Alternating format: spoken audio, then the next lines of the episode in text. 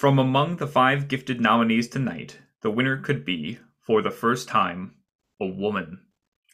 Barbra Streisand spoke these auspicious words on Oscar night 2010 as she prepared to read off the winner for that year's Best Directing prize. It was not evident at the time that Kathryn Bigelow would walk away a historical victor, for her modestly sized independent film about distressed bomb technicians in Iraq had stiff competition including a movie which remains the highest grossing film of all time.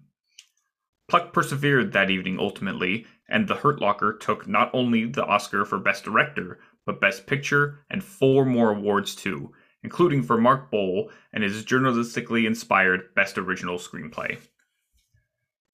Boal and Bigelow would continue their collaborative relationship for the director's two subsequent films, keeping their grasp on the contemporary with an account of the 10 year quest to locate and eliminate Osama bin Laden, the extremist orchestrator of the September 11th attacks on the United States.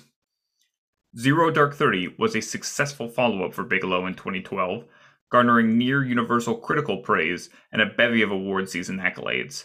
It was also met with great controversy, though, triggering the ire of many who saw its depiction of enhanced interrogation techniques as an endorsement of the US's employment of torture as a valid practice for extracting information, including that of three sitting US senators and the acting director of the CIA. Despite all the tension, Zero Dark Thirty did exceptionally at the box office, netting more than twice its initial budget in domestic grosses alone. For her last film to date, Bigelow plunges into her most politically embroiled topic yet up until now, her partnership with Mark Boal has centered exclusively on the United States' dealings overseas, but for their third collaboration, Detroit, the pair turn inward to examine America's extrajudicial actions on their own population. The relationship between the country's police force and its systemic subjugation of black citizens is a subject we've seen Bigelow tackle previously, proving that much has remained depressingly the same in the 20 years since she last broached the topic, or even the 50 years since the events of Detroit took place. Whether the film's release was arguably botched by distributors, or if moviegoers were still reticent to engage with an uncompromisingly brutal portrait of racial violence inherent to the justice systems of our country, audiences failed to show up in 2017, leaving our tenacious, trailblazing auteur empty handed at the box office and uncertain about the future. Kathryn Bigelow is 70 years old as of today, and although there have been a number of suggestions bandied about for her next project, it's unclear if she has any plans on the horizon, or if indeed we will see another film from her anytime soon.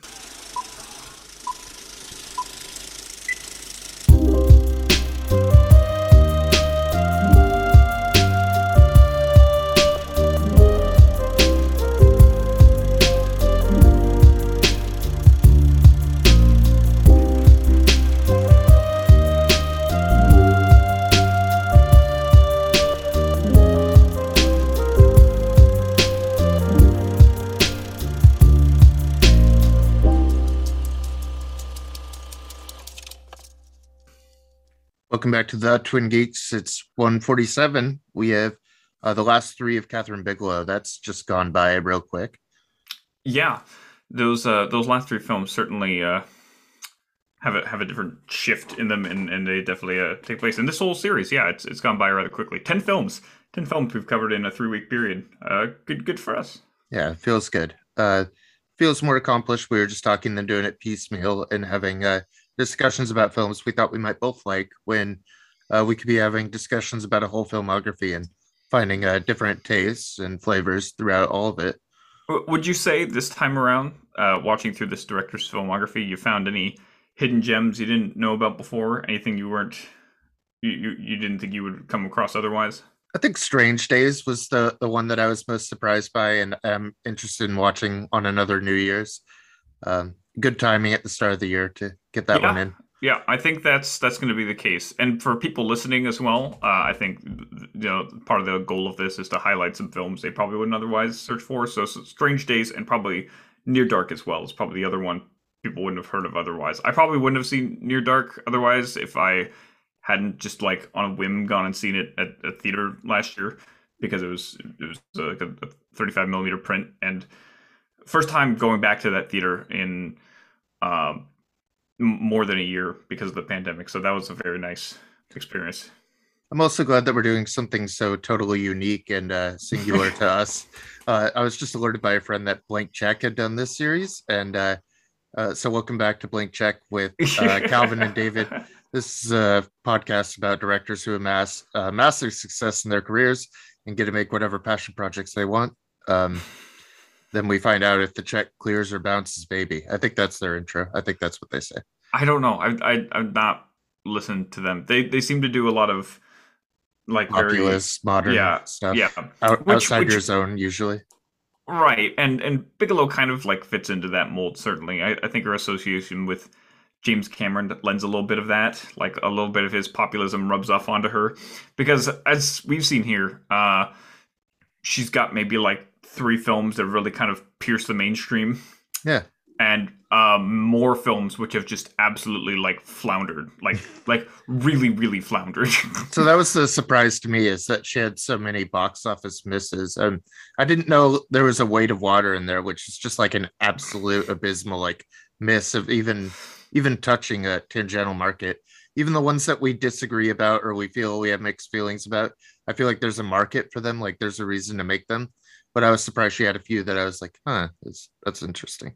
I think Blue Steel also and Detroit is just I've seen it, but I don't I don't know like the log line for that movie. We'll get to it. Yeah, yeah, we got some interesting things to discuss, but uh, the first is uh, again I think a very interesting turning point, especially from where we came off of last film from her. We you know, and chronologically here was K nineteen, The Widowmaker. Uh, of course, the, the famous submarine film starring Harrison Ford that everybody loves. Everybody that you love. I liked it. I didn't. I didn't even love it. That was the thing is that I, I, I agreed with you and that I found it like hollow in terms of its purpose. like I'm yeah. like uh, this was this was a very well directed but kind of empty, you know, l- like thriller movie. That's and the point I keep getting to with Bigelow. I'm like, why did you do that? you know, like why did you make this movie? Yeah, I, I, that's been one of the more fascinating aspects is trying to find where, where kind of like like like like she politically stands on this because she's very engaged in political topics clearly, especially yeah. with these these last three films. You can see that go uh, that that bend really take place, but um, but, but her stance ultimately is kind of enigmatic, especially like if you compare it as a whole career wise. You're like you made this, but also this. Even at her most engaged, it's like she's like, "Oh, I showed it. I show what I needed to show, and now you understand me, and there's no way you could uh, call it out." And uh, it never works that way uh, for mm-hmm. Kathryn Bigelow. Yeah, very very interesting when we get there. Uh, again, a, a, lot to dive into, so let's just let's just start um, with, with the, the Hurt, Locker, Locker, which was the film that I think kind of you know centered and, and catapulted Bigelow's name into the mainstream here. We we knew and loved Kathryn Bigelow from you know Point Break before and such for some cult hits and things, but with the Hurt Locker, she became the first woman to be awarded a Best Directing prize in the entire history of the Academy Awards. And there's only been one other since then. like Hurt Locker or not, it's a historical film. Um, it'll always be a historical film not just for the messages in it, but uh, especially its status there. Yeah, yeah, and and it's it doesn't feel like a token handout no. at the time. Well, no. uh, I actually watched back. I don't know uh, if you did. I, I, took that quote in the beginning from the actual presentation, but uh, one of the things I left out in in the intro there is that it was not only the chance for a woman to win, but also the opportunity for the first uh, black director potentially to win as well. Oh, that year. What was that? What was the film they had? Um, it was uh, Lee Daniels for Precious.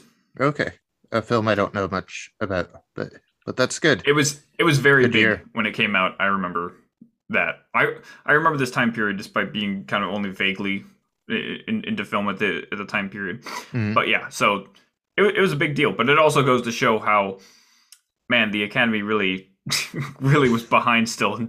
2010 guys. 2010 is the first time you rec- were going to recognize either a woman or a, a black director. But you know they did it and and and since then they've added to their membership every year more diverse voices and and you know every year they add like a hundred something like international voices now. So uh, they are building up a system where these things could happen more often again.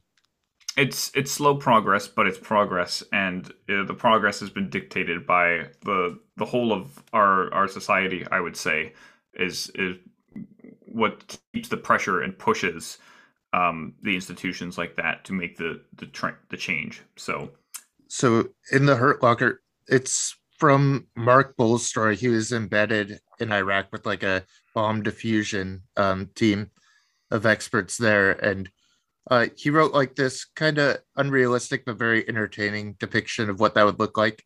Like you might not get like a hot dog guy that's out there like just hot dogging around the the machinery. You have to be like an expert and uh, very precise and uh, probably follow every order to the T to survive that mission.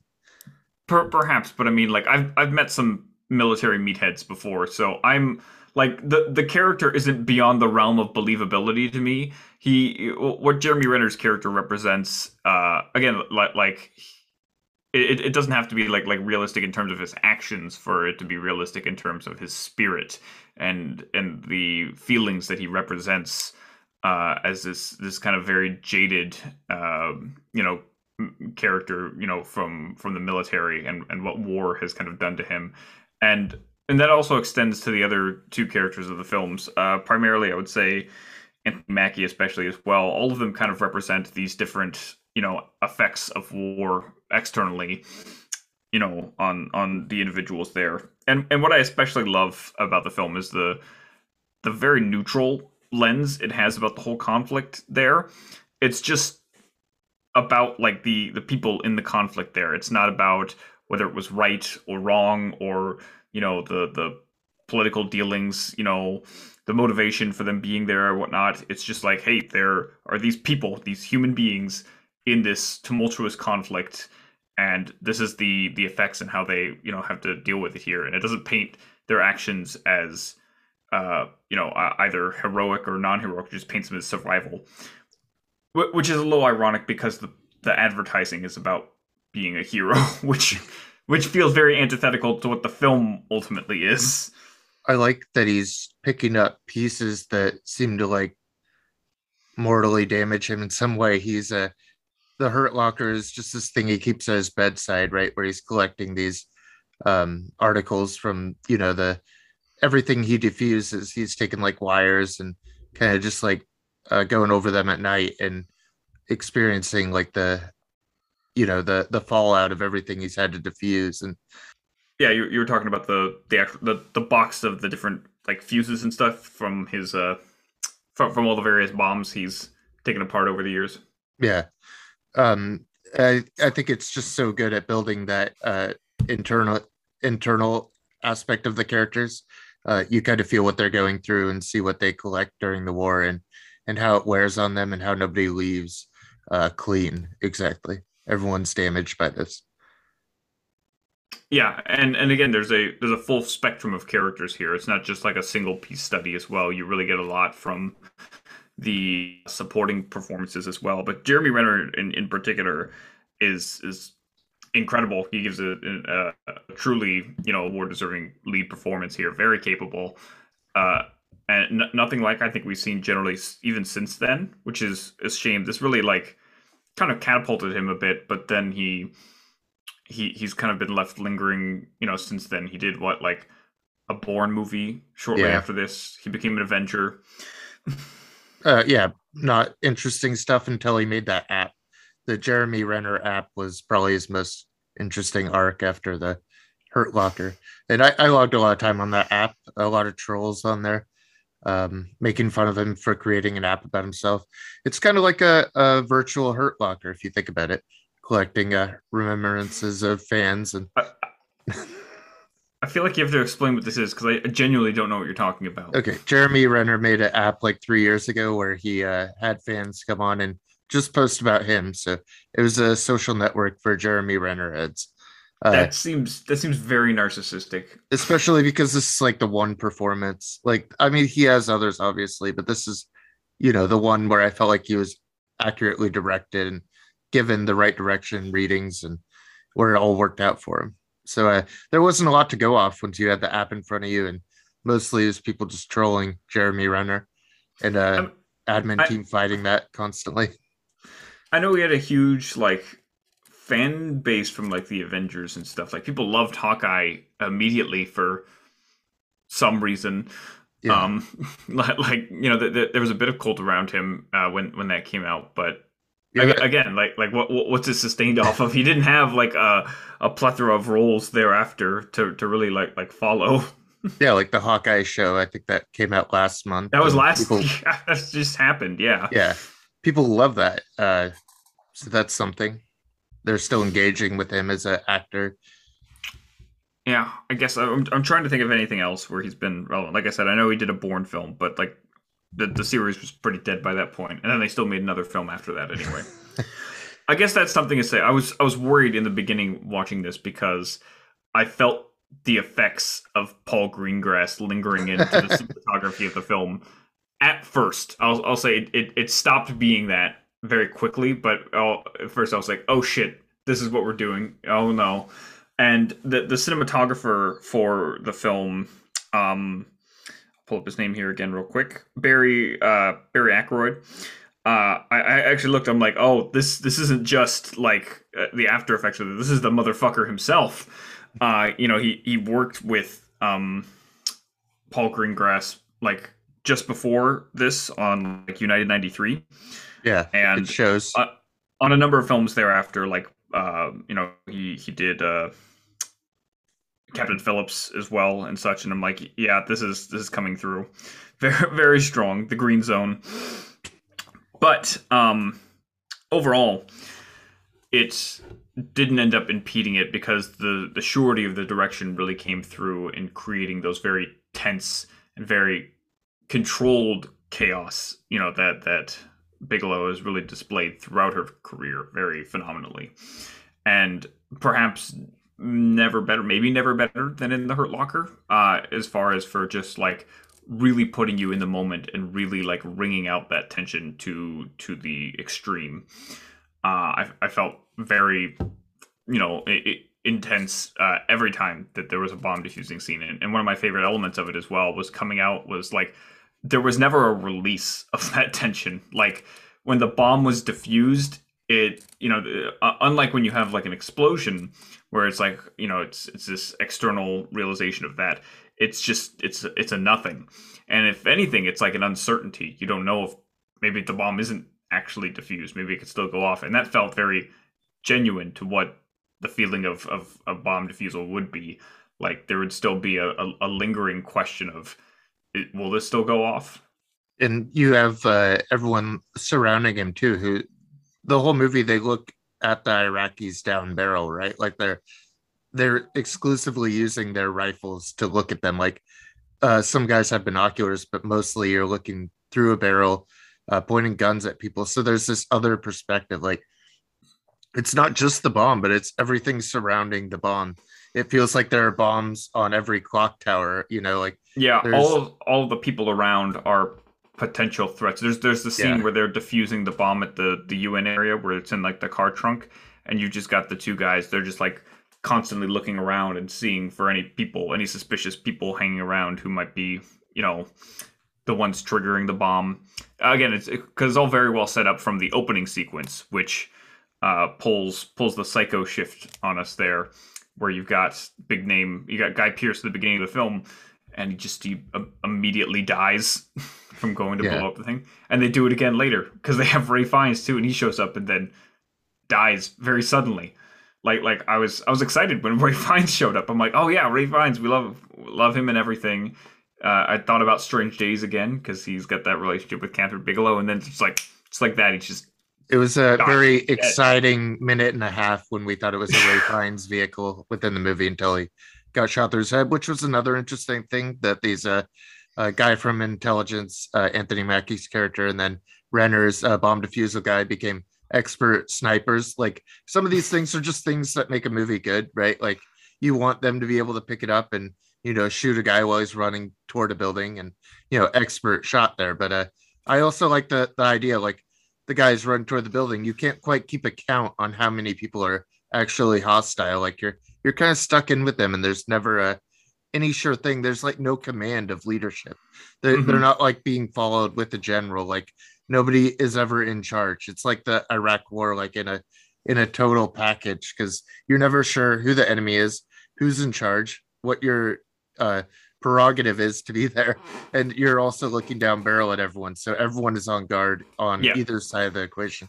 it, it feels very reflective of the actual conflict because it does feel like there is no overarching objective. They're just uh, Exactly. a, a handful of guys who are put out here, you know, and are now under like extreme duress. They no longer want to be here, and they don't know what they're doing it for, and they just occasionally are sent out, um, you know, to go take care of things. Again, like like just bombs in the middle of somewhere. It, they don't know who they're planted by. It's not clear. Again, like Right. like who who are we hunting here? Who are we attacking? You know, the the Iraqis are not painted as you know like uh, antagonistic forces. You know, the people who they do have shootouts with are not painted as as very you know uh, overt adversaries. You know, we don't even know necessarily who they're they're functioning for or why they're shooting, and that's again the whole point of this. They're not you know, even when they have people shooting at them, you know, it doesn't seem to be out of malice or you know opposition to the the United States, you know, in particular.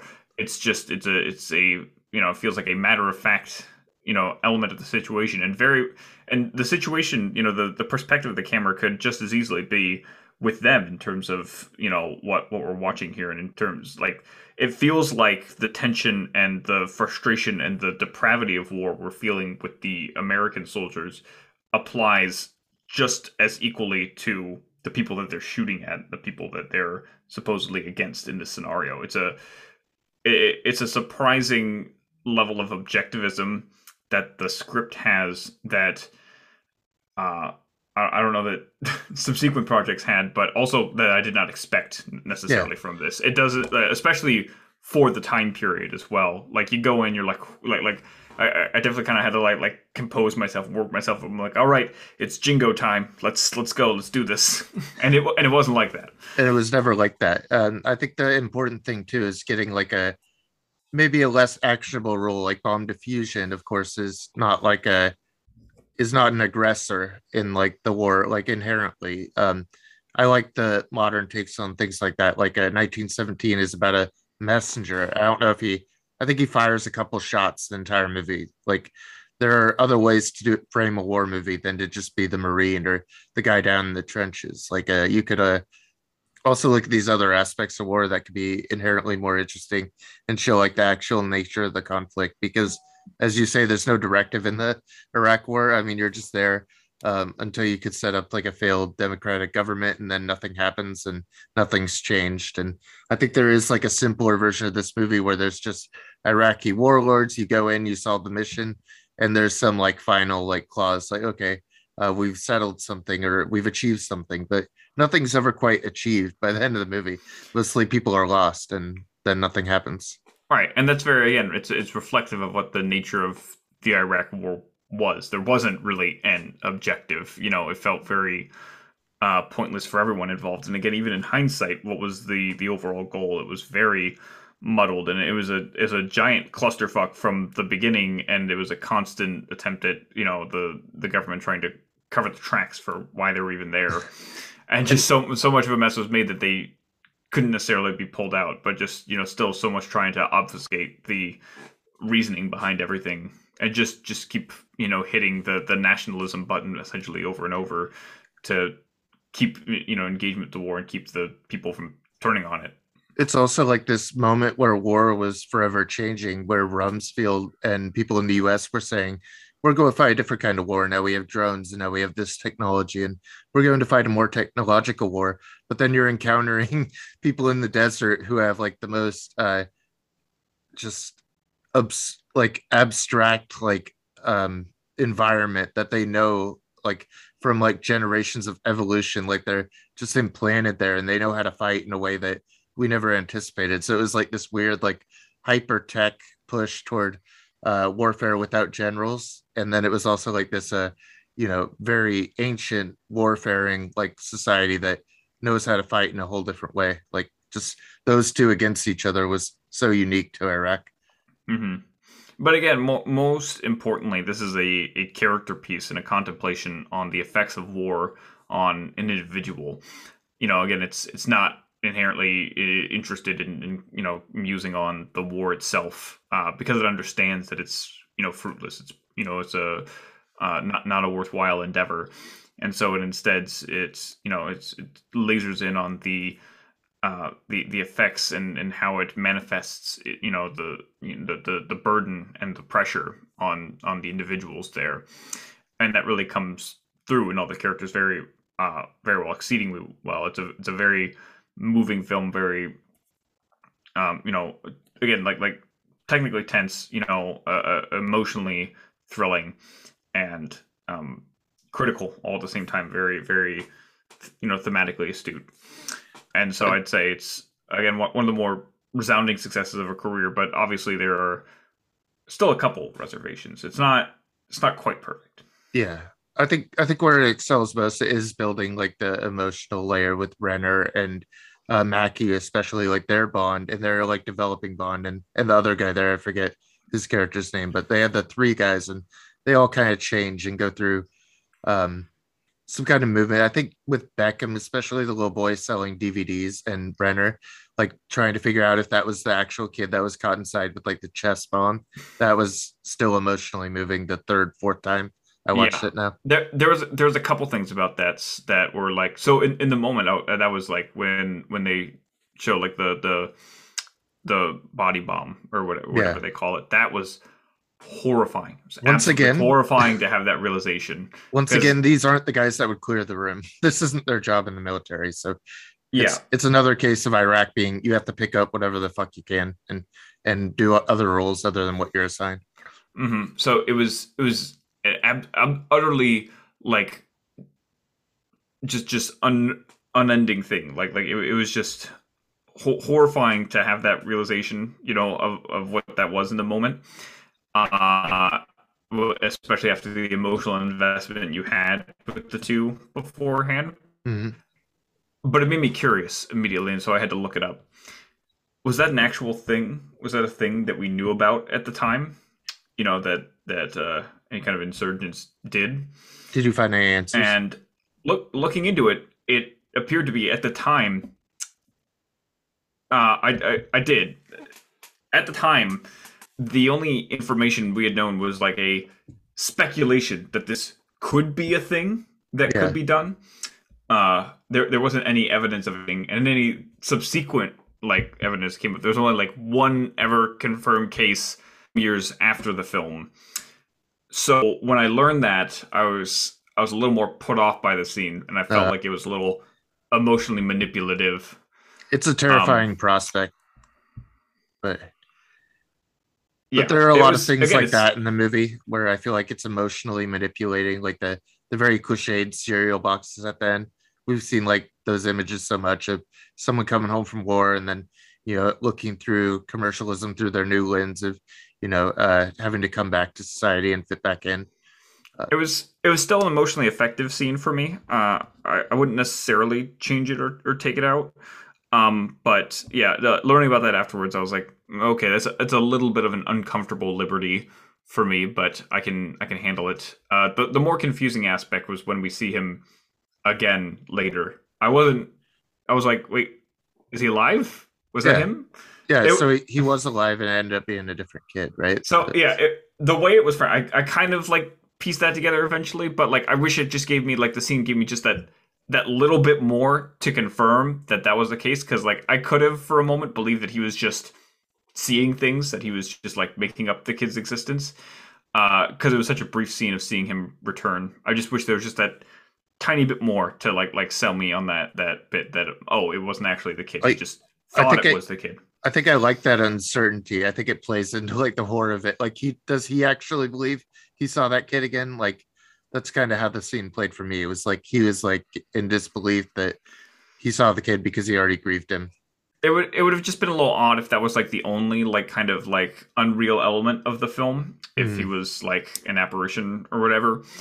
Uh yeah, so I I just wish it went a little bit more one way or the other. Like it was just a little unclear because of the brevity of that scene. that's that's like a minor critique in in the kind of grand scheme, but it was one that still kind of threw me for a loop for that one moment. I really liked when he uh, wandered off and went and explored what he thought would be Beckham's house too, and he meets the professor who's obviously on guard, but then treats him as a guest, and then suddenly his wife's coming out with like the kitchen pans and beating him over the head, and you know, still an enemy, still not welcome, but it just shows like how other people are living like here and uh, trying to deal with this um, invading force that we are you know? Yeah again an, another kind of un, unrealistic scene where he you know like leaves the base and it's invades fun, this person's home. Yeah but again it's shot very well and the emotions that that charge that whole sequence are all very genuine. Again it's it anything that seems out of the realm of reason in the film is justified by the the emotions and the actions and the execution of it it all feels like like tangible and emotionally real, like like representative of what's going on there. So it lands, even if it's a little uh, extraordinary. And it's shot on 16 millimeter. It feels gritty, and uh, it it does better with the some of its close-ups, and we'll find in a couple movies later. And uh, dealing with like the cinematography of the war, like you say, it has like the green grassy and elements, but but well done actually. Yeah, um, yeah. well employed this time so yeah. I could buy into it. Um, I feel like I'm there. The chaos is controlled uh, entirely here, and again, there's a lot of scenes where it is a lot tighter. And it, it, Bigelow's always used handhelds in, in every one of her movies, and uh, you know she she likes the effect of them a lot, but she still maintains a control over them and a clarity of the the image. Uh, there's just a couple times where the cinematographer here kind of loses that a little bit based on I'm I'm assuming his own you know kind of kind of brand of filming things. Yeah. Uh, so like like i said early on it i was like oh no this is this is a product of the 2000s well there's so much dust and confusion too. It definitely looks like a 2008 film right? Like you you can't get away from like the framing seeming like it's of that time but, but i think it's effective ultimately in uh no, in showing uh, the war. yeah i think it ultimately becomes may, maybe the most timeless uh portrait of that uh particular period. I can't think of another war film from any of the Middle Eastern conflicts that I actively in, in, enjoy or find compelling or you know even um you know like works of great you know commentary on that conflict because it is so uh, much so much muddier. Not call of duty advanced warfare? Not not especially. Modern warfare? No but maybe, maybe i need to play it again to see. Now that's some jingoistic shit and I, I was happy it got away from that for the most part, but then at the end you have the Kabul Pass, which is a, uh, a song uh. about tracking Bin Laden through Afghanistan, or maybe he's at Bush's ranch, which is a it's a which doesn't sound that bad, but then it's such a rock and roll song. I'm like, yeah, that's fucking awesome. Wait, that shouldn't be that awesome. The, like he's returning to duty after going home, and uh, the whole film's really about like his addiction to this adrenaline rush and it says ultimately at the end that addiction's good or the drug's good it said addiction's devastating but the drug is good yeah it's it's a very sour note and i and i think i understand what bigelow's going for there i think so uh, but I, it feels like it. it feels like it's supposed to be ironic it's like this oh he's going back into it we got the hero shot of him marching into you know off the plane you know, and then he's and then we cut to him in the bomb suit going back at it again. He's so cool. Again, it's supposed to be an ironic cool, but it just feels like a genuine cool. Like that's what you're trying to go for. Cool, yeah. And, and, this is like it's it's the blue steel problem again, where it's like Kathy, your tone is just off here. I like I think you're trying to go for like something else here, but you're just it reinforcing that idea instead of like turning it on its head. You've you've got your wires crossed. I mean, and so this and the film is otherwise like it avoids that throughout, but it is especially the music choice in concert with the framing there. It it it, it feels like the ending of like a you know uh a jarhead 2 or something where it just like you completely misinterpreted the point of everything that came before there's uh well, yeah, I feel like it's just it does look awesome and it does hit in a different way. And I uh I don't know how I feel about it because if it's, the whole message is supposed to be about addiction and war is a drug, then I think it ultimately fails its purpose in the end.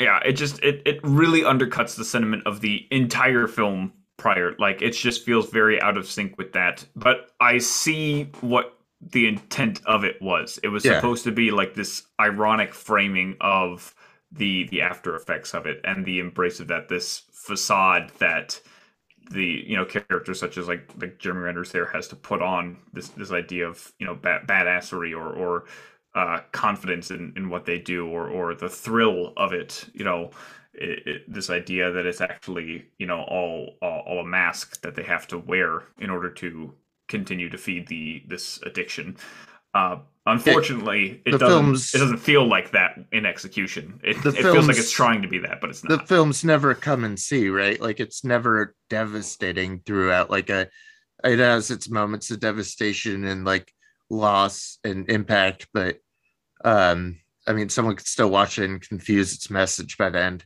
I believe.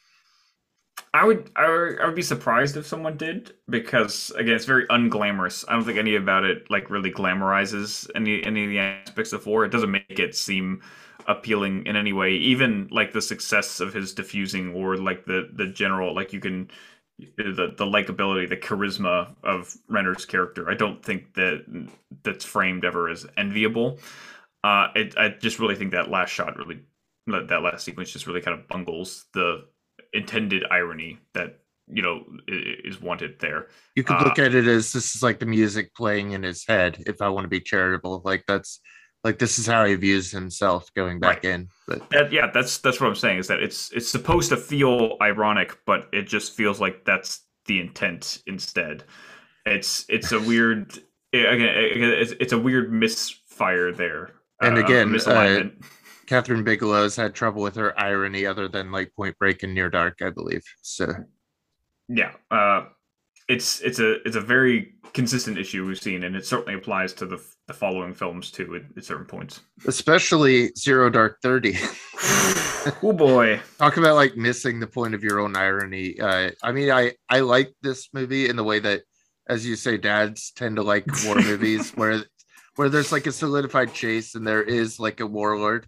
Like it doesn't make any of the missteps that the Hurt Locker could have done, but it uh, it makes a lot more on its own. And it was uh, okay. This came out. It started filming a year after uh, UBL was uh, assassinated, right? Like so there was still a lot of doubt and confusion. We never got to see pictures of UBL. He was dropped into the Atlantic Ocean. Um, so there's reasons why there's conspiracy theories. It's like Hitler. We never got to see pictures, so people are like, he must still be alive. And it's like a well, they barely had information, so they went with like the complete government version of events. Meanwhile, framing torture in a uh, very heightened um, uh, way that pissed off uh, Democrats, Republicans, and people in the intelligence community. Uh, so every side, I almost respect the film for uh, uh, confidently realizing that's wading into controversy and then uh, getting that from every side. I, I mean, I almost respect like the total blindness and lack of awareness there. Uh, I don't. I have I have zero You respect for this to. film. I think I think this is a a, a putrid work of, of propaganda. it's it's very uh wow, it's it's it's it's shocking how much it kind of just like completely disregards everything that was very good about the Hurt Locker and just ends up reaffirming, you know, so many of the jingoist sentiments that you know w- went into the war there and the the hunt for Bin Laden. Uh, there there are no critical perspectives. I, one one of the chief things is that uh, there there was a lot of controversy surrounding the film, very very clearly, and again still is very clearly, but um, especially regarding the depictions of torture in the film, which is not the only point of contention in the film. There's definitely a lot of issues because torture stops being an element like an hour and a half into it. Like for the last Mhm. hour, it's not really present anymore. But uh, it it has a load of other problems. But the the torture scenes uh, created a particular storm of of controversy uh, upon release, and the defense always from from Bigelow and Boal and everyone else involved in production was that uh, the depiction of something is not an inherent endorsement of it, and that's certainly true. Uh, you know, by no means should we be barred from, sh- you know, showing or you know, filming or or incorporating um, horrifying things, you know, in our film, just you know, out of fear of it, you know, coming across as you know a positive uh, depiction.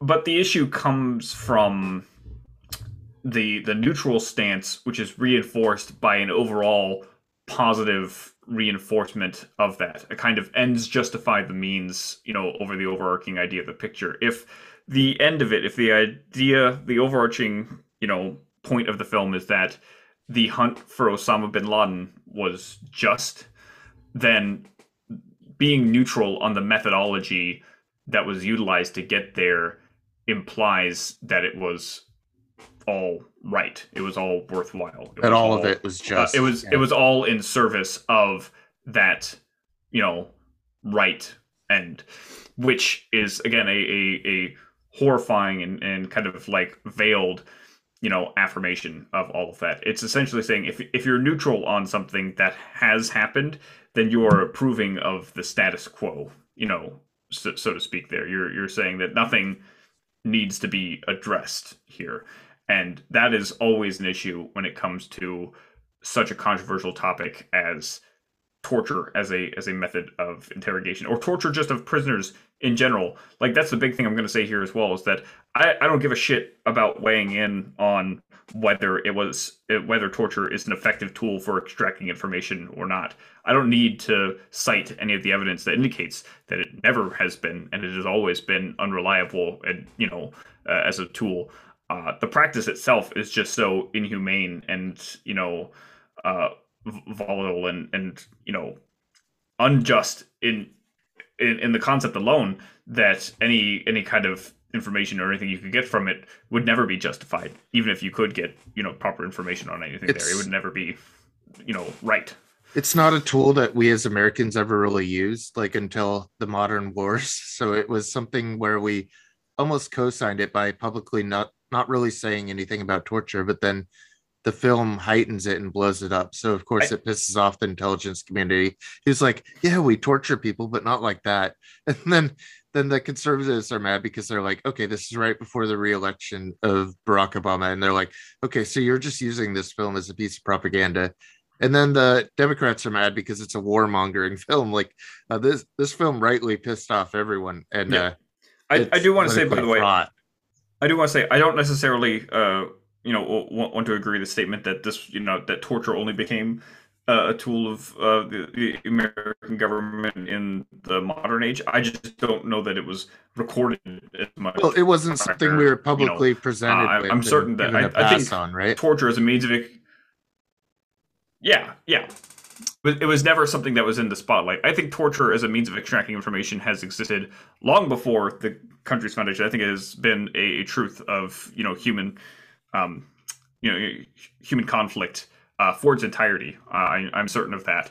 But it, it, became an especially contentious and relevant topic for the United States during the the uh, Iraq War, during the uh, hunt for Osama bin Laden, especially. And uh, obviously, this film utilizes it as a centerpiece. It's like it's the opening damn scene of the movie, mm. and and that scene painted a, a horrible taste in my mouth. That like I, I I paused it immediately after that opening scene, and and I had several thoughts. And my first thought was, I would stop watching this movie right now if I weren't doing this for for a project. I would. I was so off put. You were it. already out by the opening. Uh, well, because it just seemed to be like all of the actions of that opening seemed to be a mission statement for the film going forward. Mm. Um, which in in a way was was very well oh, it was a very well made mission statement because I understood all of the implicit ideas it was putting forth through it. So it was it was well directed but it, it had a, a malice at the at the heart of it that was just utterly inexcusable. And conveying and, something might not be signing off on it but when you have characters like Jessica Chastain, who's like a, a, composite of six women, and she stands there idly while people are torturing, and no, no even not, partakes. Not yeah, I was gonna say not idly. That with was the, a, with the water. Yeah. Yep. She, again, that that was a that was a key part of it for me. I was like, so again, because and that that was the the most evil part of it. I felt is that you have her there as a kind of surrogate perspective character to supposedly condemn this, to look upon the actions with disgust, So to to be a force of apparent criticism there, but she's not at all. It's it's it's very you know uh, it's carefully coded to like like criticism, but actually be active endorsement because she's she's not only there not taking action against it, not speaking out, but actively taking part in assisting in in that malicious action but then still reserving the privilege of being being judgmental and and critical of it to to herself in that the, the there's a kind of smugness to it that was just absolutely revolting to me and and, and again really dictated how the, the film was tonally going to appear about the entirety of the conflict going forward. I think that's fair. I think it's fair to look at the movie as like an evil, malevolent like thing about torture. There's probably some point that it's worth commenting on and bring that into the film, but more critically than it ever does. There, um, there's um, there's a lot more than just torture. Obviously, the film doesn't have a single critical you know perspective in it the entire time there's never and again that's why i think that any arguments about neutrality or like objective portrayal is just utterly bullshit uh, because the the only perspective is pro and hesitant towards anything in the film. When they talk about well you know like like at one point she talks about wanting to just bomb the compound where they assume mm-hmm. that bin laden is at. And uh, you know the the only you know resistance to that is just like a a lack of certainty. You know that that that's why a- anyone is reluctant to this. And never is any of that framed as something that should be critical or considered upon. The, the film itself is not critical of any of the characters lack of criticism therein the lack of perspective by anyone provided. That's the issue with objective portrayal here is that if you don't have any you know balancing voices here it's it's a very one-sided representation of the entirety of this, war here. Which this, is this hunt absurd because you look at what the film was meant to be before, which is Mark was writing a film about a decade of failed attempts to get to Osama bin Laden. So it would have been a highly critical film about our continued failures to use these torture devices to capture the guy who ran Al Qaeda. I mean, that was the whole premise of the film was that this whole film was supposed to be a hypercritical takedown of 10 years wasted on the war. But then we got the guy and he was like, "Okay, I have to rewrite my script now." He went and did a page one rewrites, and we got a film that entirely goes in one direction, which we all know uh, to take down Bin Laden. Uh, yeah. I do like the chase of it. Unfortunately, I like the fugitive chase that was kind of present in movies of that time. I like um, uh, supporting cast here. We have uh, my best boy, uh, Jeremy Strong from Succession, who everyone's uh, celebrating now. Uh, great piece in Vogue where he talked about being such an asshole and uh, doing method acting against the will of everyone cast alongside him. Uh, Jeremy Strong, great notes. In, in um, Succession or in this? In Succession and everything okay. he's ever done. okay, yeah. okay. Oh, oh, oh, in this, uh, I don't, in know about this explicitly. Yeah. Okay, okay. Uh, Jeremy Strong. We have James Gandolfini, of course, the uh, all-time Tony Soprano himself. Yeah, and we have Kyle Chandler, Friday Night Lights, the the boss coach.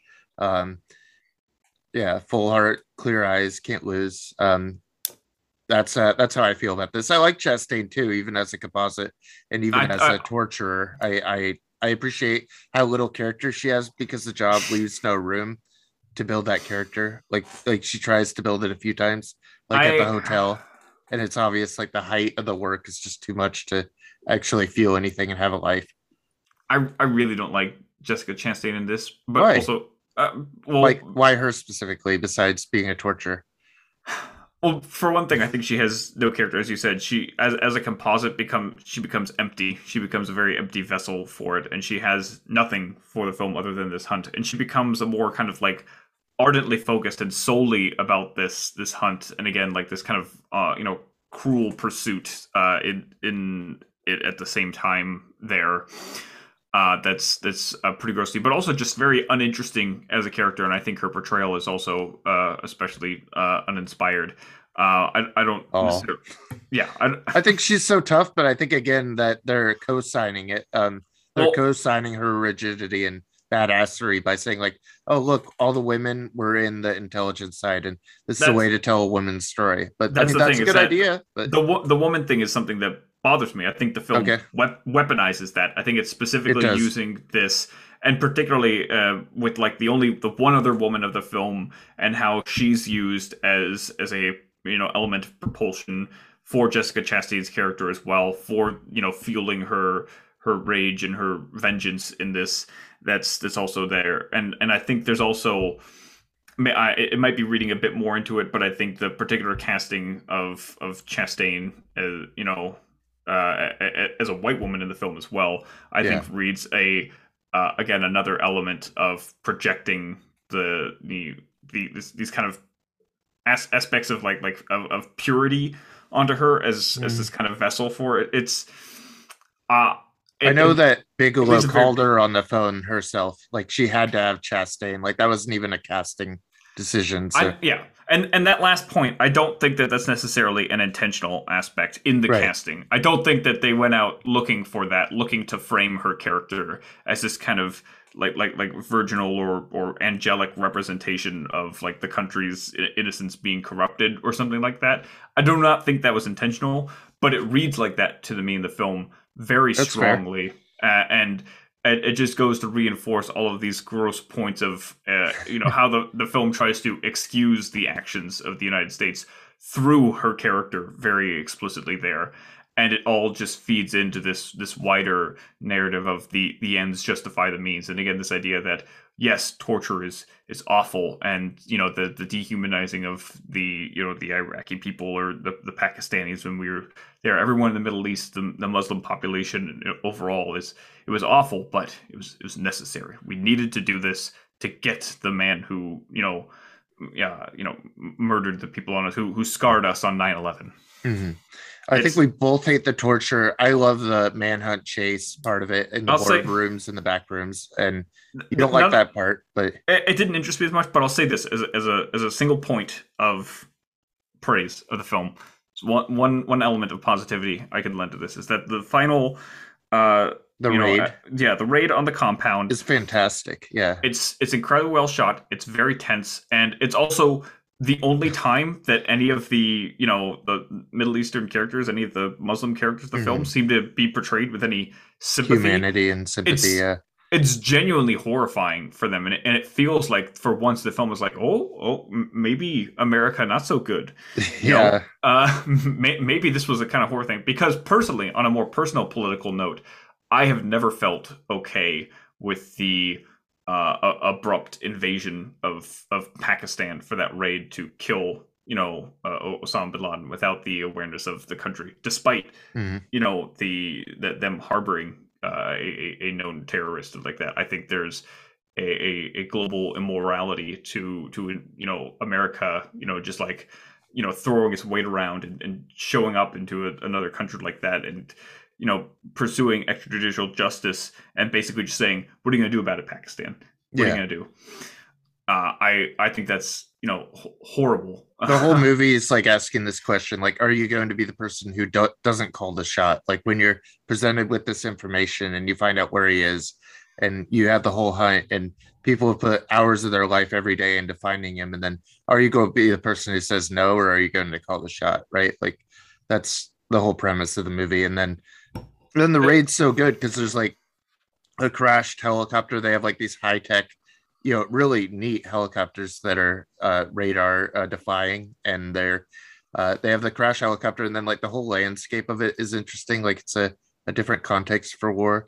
I like how they're like calling around the corner too. He's like Usama, you know, that's that's neat. I like that he's a. I like how they infiltrate and they have almost no time to like take the files out. Um, there's also the thing with Osama's children too. Like there's he has like 10 children there, and it's like uh so we're just leaving them there, huh? Like uh, we're just leaving this terrorist children there yeah. to maybe form grudges after we kill his dad in front of them. I think I think there's there's genuinely like an opportunity within the film to to have a nuanced perspective of the the country's actions in in going and you know uh, uh, searching out to eliminate Osama bin Laden and and questioning a bit of the the actions there and the process.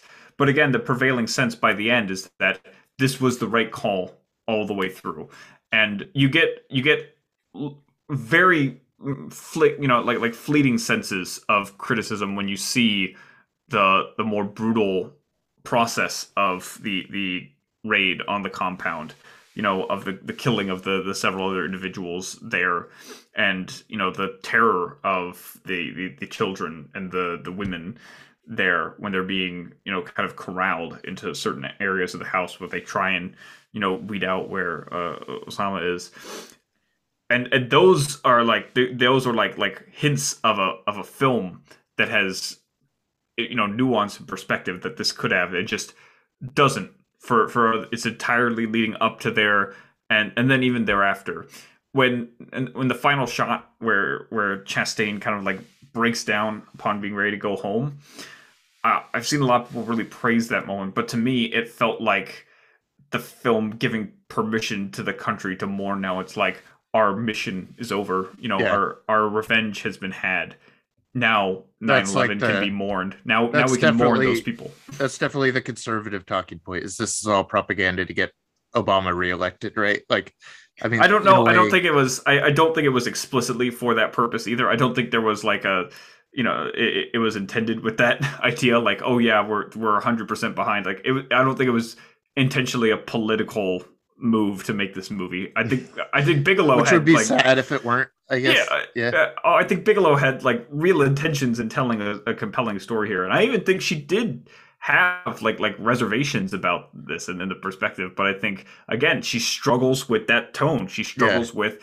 the portrayal of something, you know, and and not reinforcing it through the tone of her direction. Well, I think the I think the smartest thing it does at the end is not show us uh, Bin Laden too close, like because we never got pictures. It wouldn't be believable for us to have like a. Right. it's better to. She's at least good at showing reactions of uh of tragedy in front of the camera. Like she doesn't have to exactly frame it. We'll get into it in the next movie, but uh, just showing the reactions of the people in the compound and not like framing like actual Bin Laden as like a major player. A much worse movie would spend a lot of time with him and and show him on the camera, but she has the confidence not to do that. Sure, even though she does do you know show more than even the you know the, the government did the United yeah. States did after the assassination. Uh, which I, I should say as well, I, especially since you compared to the same thing with Hitler before, is that that's the right thing to do. That's the good thing because you don't want to make martyrs. Yeah, exactly. You don't want to. You don't want to show so much that someone. That's why they uh, threw him into the sea. Also, like that very critical choice was we can't have people build a shrine to wherever we bury him in Pakistan. So yeah. Atlantic Sea, nobody can build a shrine. Yeah. So again, it, it really erases that opportunity because again, I think you can you can take the flip side of that and say, you know, oh, that's what, you know, uh, you know, because you can see the kind of feeling and the and the anger and the action that manifests when you create mm. martyrs because that's what 9-11 was 9-11 yeah. was maybe the largest scale you know example of you know creating uh you know and an aggregating force creating martyrs and and I think you see that throughout this film. Again, that's fuels the entirety of this. There's there's a a sense of vengeance that fuels the entire film. That's up from the opening minute when they when they play literal 9/11 calls yeah. over the, the the opening black screen of the film, which again is, is another thing where it's like th- there's a moral question to whether you should use this or not. There's a lot of use of, of real footage, like contemporary news footage as well throughout, and all of this. I'm like, this is incredibly emotionally manipulative. You should you should not be using this stuff, especially since a number of those 9/11 calls were unauthorized. They were they were not used with permission. I think that's is, the most fucked up thing. Uh, aside from the torture, I think that's the thing I'm most against about the movie. I know I'm siding on like I think it's good because I think it's just a notch above fine, but I think some of that shit's really offensive. Uh, again, yeah, it's it's well made, but when something right. is well made in surface of a a an absolutely repugnant, you know, uh, intent, uh, that's that's where it's just absolutely like irredeemable to me. Like I can't even, you know, I, I have a very hard time even saying yes, there are this is a well-made movie. Bigelow has has good direction in this scene and this scene. Like that's yeah, hard lots for of me good to, direction and be, well put be, together. Because you can't gonna... just dissect. You can't just detach that from what it's informing. Then through the direction, because again, it's the direction is what informs the tone and right. the message of all of this. Well, I'm not going to become a martyr for this or build it a shrine, so uh, I'm happy to move along to another yeah. one that I I do think either for. I do think it's valuable though that me and you have very different, Different, perspectives on it, but ones we can both see. We're not at at each other's throats about this, even though this is one of the most irresponsible films I've ever seen.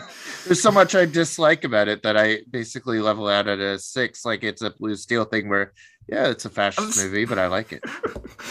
and that's that's the issue as well is that when we every every episode here there's two subsequent episodes i found films i hated more than blue steel and i was so confident that first time around that i was like wow this is some repugnant ass shit i'm glad it's only up from here I was surprised I even liked Zero Dark Thirty. I thought this would be the one I'd bounce off most. So, um, very, I'm very surprised I found anything. I found Chastain just so good, and I, I know you didn't find that at all, but I found her so well directed and uh, such a good composite of multiple people despite the torturing.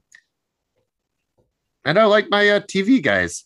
I Yeah. give my guy Uh, Jeremy look- Strong some more movies. i'm uh, let's say like I, I i'm not necessarily i don't necessarily ag- agree that the idea that just because there's a you know plethora of people that are enjoyable that i'm like oh you know that's good you know that that doesn't inherently improve a film but i am also i i do fall victim to that too of like you know especially with like a You lot like of all the people Hollywood in films. something, yeah. yeah like you just notice character actors you like and i'm like oh man i'm i'm here sign me up for this edward everett horton yes another one of those please Right. Like Yeah, you watch it- like 30 dancing movies just because two people are in them, not because exactly a hundred hundred percent so i understand the sentiment entirely where you get that little little buzz just because there's a, a couple of people that you you know really like from lots of other things and they're here Yeah. doing their thing you know and they don't even necessarily have to be like exemplary as long as they're just like they're them and they're here that's sometimes And enough i get Look, that and I'm I'm agreeing it's a contemptible movie that I happen to like. I'm I'm not agreeing that Yeah. it's a, a worthwhile movie that uh, politically matters or says anything. I just think it's a very interesting manhunt that I think is very well directed and made. That I also don't like politically at all. But I think, I think that's well a- done. that's a that's a fair perspective to have and and obviously one that i, I don't sign off on myself I think it's but, a dad thing. I think you inherently just go there. I'm glad. I'm glad you at least agreed with that when I made that observation to you. That it was like Yeah. this. This feels like it's informed by some real dad cinema vibes, Real What- what- dadism happening here. Whatever the fuck that means. But yeah, I think that that it definitely falls into that category when you think about when, when you try and think about what that means. Um, there's uh less not quite a dad movie, Detroit. That what a Ah. transition. well, yeah. Um, this is an interesting again an, an- another collaboration with Mark Boal. And it feels still very much in the same vein of the two war films here, but it's more it's a it's a uh, in, internal war for the country here. You know, the, the war Yeah. against the, the race against civil rights. We go Um, from like the militarization of the military to the militarization of the police in like 60s Detroit. It's crazy. yeah, and and it's and it's directed with that same kind of fervor and same sense of like like chaos and uh, uh, upheaval, uh, but upon our own you know citizens and, and particularly as a as a racial perspective. And again, it's it's a crazy to see the difference in in politics between Bigelow's films. Again, going from Blue Steel, some of the most pro cop bullshit I've ever seen, to to this. To uh, we'll, we'll, we'll make a pit stop on Strange Days because Strange Days kind of like informs like, oh, ok- okay, all right, Bigelow, we see where you're at here. A little bit more aware of the scenario going around. And then right we now. have a point break, which we can't make heads or tails of, just irony. Total Yeah. irony about the police. And it, it it feels very detached from the whole like like yeah, police for it, it it's like a pulpy action thriller you know like it's it it, it feels very apolitical almost Yeah. again, if you don't have a message, maybe make more apolitical movies. But I think she's really tied into wanting to do current affairs stuff. So her finding that like after Ferguson stuff that there was some resounding social messaging that she could be looking at and uh, tapping into for Detroit. I think she wanted to portray something like that. and and unlike in cases with like zero dark 30 or or other cases where she's tried to tackle even strange days which kind of Yeah. bungles it bungles the the commentary uh by the end uh it there's never any question which side of the issue uh she is on detroit oh Thank God. Yeah. let, let, let me let me take that back actually because the beginning is very muddled Take away the first hour. I think this might actually be a good film. I had this Uh, at a I had this at a three out of ten before we watched it. Just total boredom in the theater. I felt nothing about this movie, and then we watched it together. I think But half the movie is actually good. yeah, I'm not surprised that you were totally bored because so was I for the first hour because it's so all over the place and it's like from minute one, it's very mishandled because it's just like it's a huge dump of exp- exposition. Like here's a bunch of context about what what happened in the 1960s. You know, in case you don't know, like uh, uh, immediately I'm like I'm feeling a little condescended to. Like uh, Mhm. you don't trust that I'm going to understand what the scenario is, what the racial politics are at the time. It's and it's just it's a huge dump of information that is not tactfully handled so that then the following sequences where there is a lot of outrage and there's portrayal of rioting uh you know uh going on from the the black population of detroit against police the framing of it feels again malicious. It feels against the people there. It feels like it's missing the context of the of their outrage. Mhm. why are they you know reacting violently like this? Why are they destroying you know the the the buildings around them and such? It and the film because it you know really drops the ball on with its opening text it feels like the answer to that it's saying is it's senseless. There is no reason. And so at first the the film feels very you know uh you know tonally and message wise un you know uh, uninvolved with its you know it, it, it the characters and the depicting there And But- it's so good at presenting the reason, but it doesn't get there to the middle of the Yeah, picture, it's- which again, it it- needs to do first. it, it messes that up. It, it it squanders the the good grace you walk into a movie with immediately, Mhm. and it takes a long time to get it back. But it does, and that's the important thing. And and for me especially, I I am the kind of person who, if 15 minutes or so into a movie, I'm not like into it. If I'm not taken by things, I am checking out faster and faster as it goes. I'm not I'm not that way at all, and I still feel like just totally blindsided by the first hour of this movie. hmm But but so you can imagine then. So for someone who 15 minutes in, I'm like I'm you know questioning the you know how much I want to keep investing in this if I'm not hooked, and it Mhm. takes an hour to get to the the point where it actually gets good. That point after the hour better be damn good to actually bring me back in, and it does. It it absolutely does. The because it's it stops like the film calms down and it finds something to center on like an actual you know Event, right? event to follow. Because before then it's really erratic. It's hopping all around all over the place. There's like 20 different characters that pop up at some point and we never stick around with any of them long enough to even just like appreciate what what they are or understand what's going on with them and it's just you know it's- and it's like that for an hour an hour is a long time for It's a a long movie. Yeah, it's like two hours, 23 minutes, and the whole first hour is just nothing. Yeah, you could literally just like you could almost clip it out. You can't start the movie at like the hour in point because there is some context that's But you could- you could make it maybe- characters. I think you can make that first hour 20 minutes and have a really clean movie. Yeah, yeah, for sure. Again, like just better set up the the, the, the chaos, the the bedlam Mhm. of Detroit in in the 1960s, the dynamic between the police and the black population, and, and what's make going sure on there. make sure to frame it that it's the police as the aggressor because the movie really starts like oh shit like these rioters are really causing a problem Well, again, it, it it because it chooses not to use the visual language of the medium to Mhm. contextualize the outrage, but it does that with the reaction. You know, like like the you know it, it does that with the actual manifestation of that anger. That plays more powerfully than the context does because the context is just words on a screen, and that doesn't um, emotionally do the same amount of legwork that you know the, the visual portrayal needs to as well. by the by the middle though we're getting to like the police is an invading terrorist force and they're like uh it, it becomes like a horror movie for uh social politics in detroit It it really does, and this is perhaps where uh, Bigelow's sense for for dynamic and tense directing is the the greatest in terms of like really making it seem like like horrifying and terror terrifying situation, and you feel really in the the Oh, yeah. scenario there with the characters. Um, you know, there's there's some really great performances. and Anthony Mackie's back here, and he you Really know, good. is really emotionally conveyed here. But you have the the, the vitriol and the uh, the the abuse of uh, the, the the main police officer. Uh, Right. Is that is this the actor's name? Uh, I'm, gonna, I'm gonna look him up here just because he deserves mention for for the. We have John Boyega quite, in the movie. Yeah, yeah, here he is. Uh, Will Poulter. Will, Will Poulter, Poulter, is his yeah. name.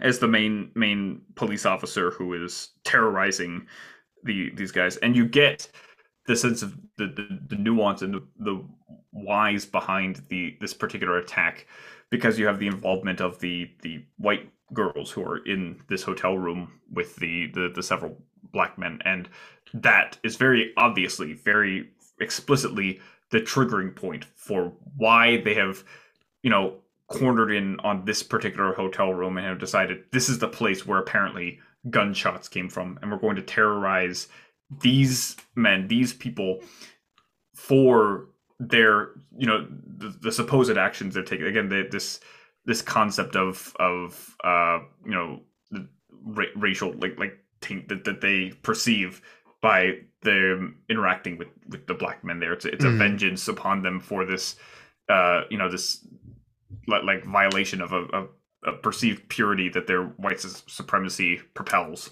yeah it's a very good investigation of that too um it's very good at finding the sides there and exploring each of them. And uh, meanwhile, I think that also allows it the best of her like reaction shots, like Bigelow leaning into one of the things she does well, which is allowing action and reaction to uh, cause a different feeling and effect in her scenes. Mm-hmm. Yeah, again, it's just it's emotionally intense throughout. The action is always in, in service of that. Uh, and the sound design is something that stands out, especially, uh, which is something I don't think I've mentioned previously in, in any of these other films. Sound design is often an underrated element of, of the filmmaking process. Like the gunfire there is pretty loud, uh, yeah, amplified. It's, it's very, it's very like like earth shaking anytime it, it happens. It goes off, and whenever there is a death. It is, is felt immensely, uh, and and everything about the a- action and how it's displayed is just uh, utterly horrific and, and and and terrifying and tense. And it's and and again after that hour point, it seems like the film is going to become one of the the greats, the great examples of filmography. And for that, like it blows it after. Yeah, yeah. It just and then and then after it leaves the hotel room again, after because because it's a very lengthy sequence. Like again, the, the film hops around for like the first hour, and then for another hour, it's just there in this one location. Like if for like like when we were watching together, I was like, you know, like like ten minutes in, I was like, oh wait, maybe this film's getting good. This it stayed with this scene. This scene yeah. is good. I said this scene is good, and it ends up being about half the movie itself. Yeah.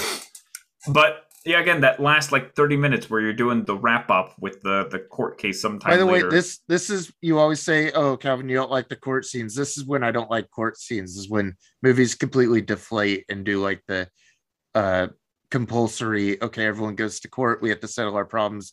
We have to finish our exposition.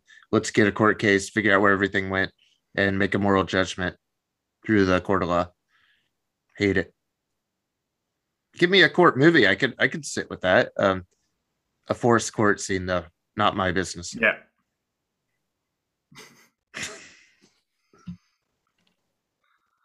yeah, no, I understand completely, especially when it's a, a case like this where it's just it's so turgid and formal it just feels like it's it's going through the motions. There's like it's like two kind of court scenes. There's like the mm-hmm. very like like kind of dull like you yourself are sitting through like court uh, or whatever on on very mundane jury duty and that feels like how it's playing out and then there's also like the over the top overly dramatized court the the the al pacino court scene we'll say yeah it's in the kind of same way where if, or if court's neither. not going to play out like phoenix wright i don't want to be there i want a lot of objection and you know i want i want like my anime takashi miike phoenix wright movie otherwise you know mm-hmm yeah, this is um on the turgid end of things. It's a very kind of dull, mundane, and it's also again, it's a it's a foregone conclusion. Like by the end, you're like, the cops got away with it. Oh, it's a shock. And it's like you could have just. Why didn't you just throw that into a large text dump and give it to me? Like yeah. that would have been fine, and I would have got the sentiment. Yeah, exactly. I know they got away with it. it's the very biopicky appro- approach to court yeah, that that really very, rubs me the wrong way.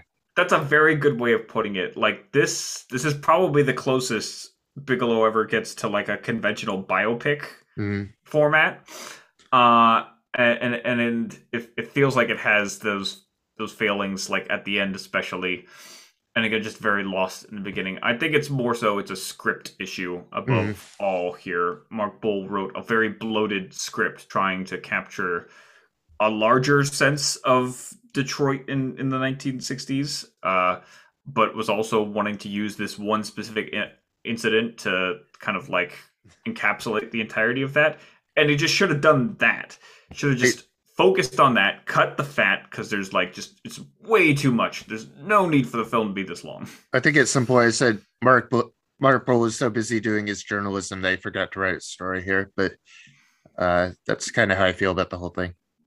Yeah. How do you how do you feel about him then as a writer between these three? Because this is the most Bigelow has any uh, collaboration on. I, I should say as well, like because she she usually collaborates with writers a few times, and Detroit is also the only time where she's collaborated with an additional cinematographer. Mhm. This is the same cinematographer as the Hurt Locker. Otherwise, it's been new people every project.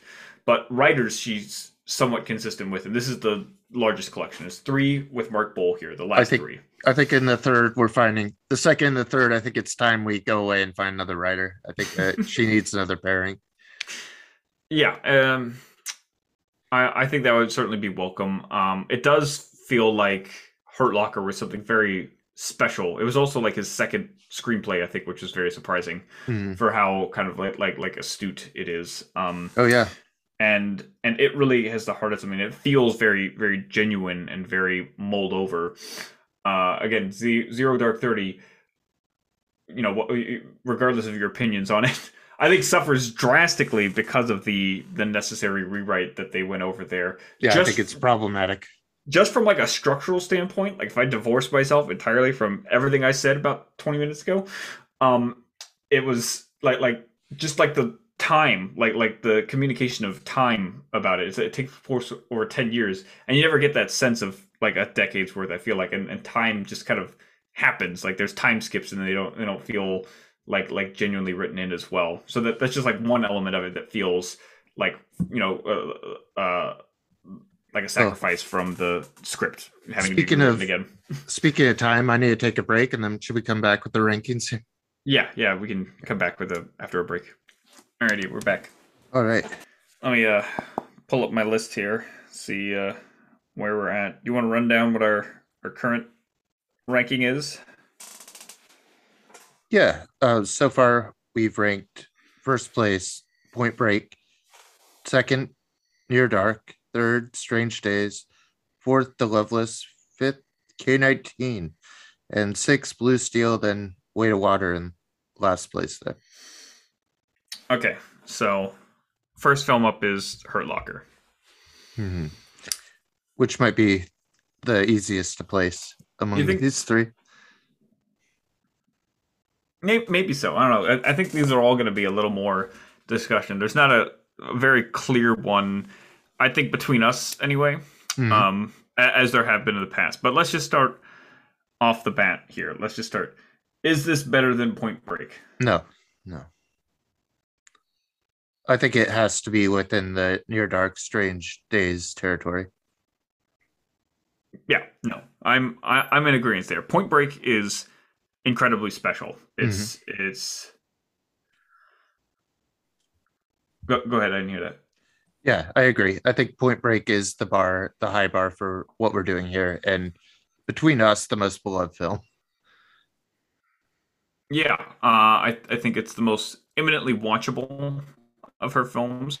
I think it's it's cinematically interesting as well. The way Yeah. it's the way it's shot, the way it displays a camaraderie between the, the the characters there, and again, it has all of the elements of a great Kathryn Bigelow film, kind of in this one really neat dynamic piece of, of pulp action cinema. And and it's a staple of its genre. It's a staple of its decade.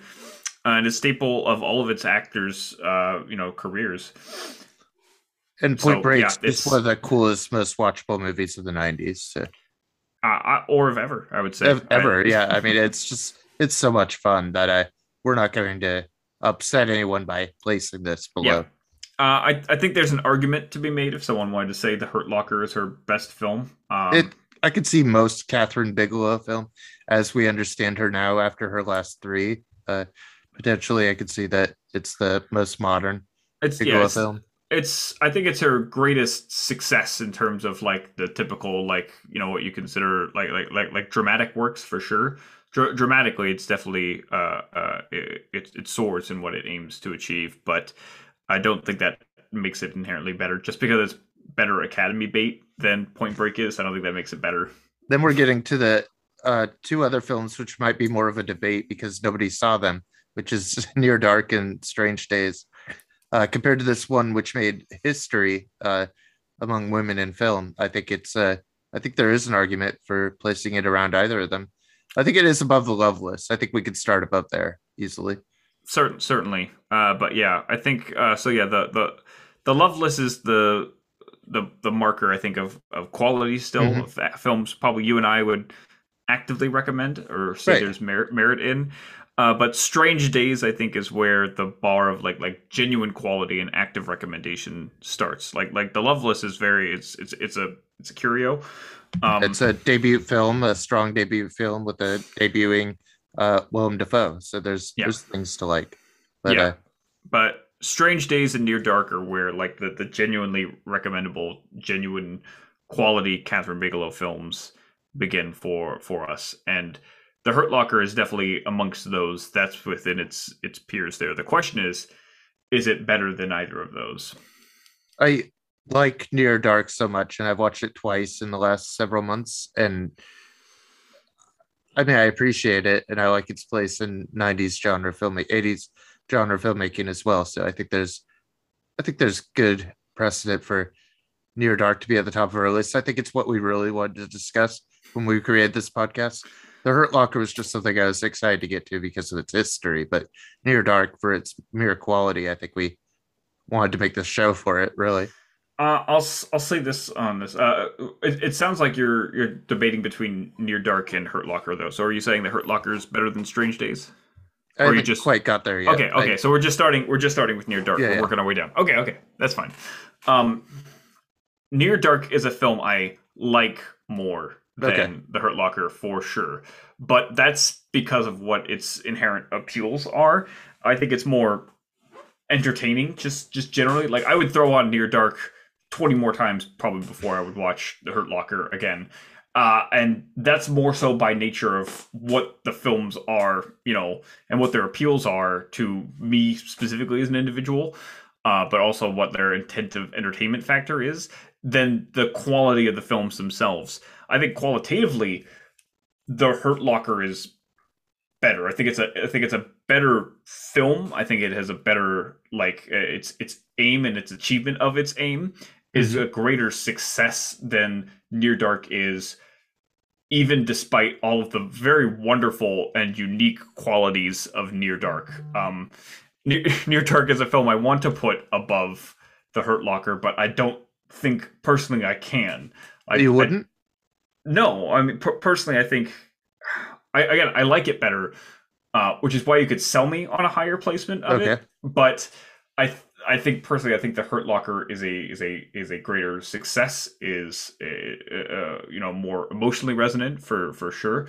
I think uh, visually, I think the the directing of Bigelow is uh, again like like arguably more you know uh, more phenomenal here, more significant, more noteworthy, more pointed uh, than, in Near Dark. Uh, Near Dark has a lot of uh, inherent like like thrills appeal, like like genre appeals, especially uh, performances that are very wonderful out. But it's also not you know like, like it, not without its own faults either. I think it really has that that it, it bungles in the, the last act there. It really falters with the whole blood transfusion thing that just like throws like any Well- question like it, just really messes with the chemistry of all that. Both of them have rough endings that kind of undersell like the whole context of The- their film. the the ending of Near Dark is a i think it's a bit more like like it confuses me a bit more. Yeah. I can I can write off the ending of the Hurt Locker a bit easier because I understand it away. Yeah. I can I can see the intent of that one and it just it's a bad execution. It's also like the last 2 minutes versus the last act.